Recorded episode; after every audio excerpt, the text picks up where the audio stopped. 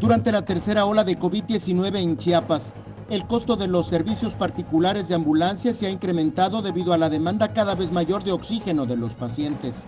Sin embargo, el riesgo para los usuarios también se ha incrementado, toda vez que muchas de las empresas que operan en Tuxtla Gutiérrez no cuentan con vehículos debidamente equipados, son operados por personal no capacitado y no están debidamente certificadas.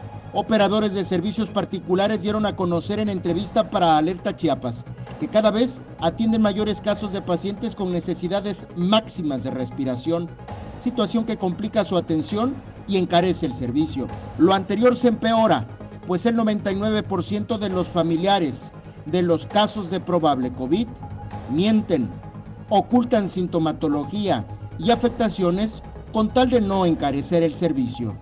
Con imágenes de Christopher Canter, Eric Ordóñez, Alerta Chiapas.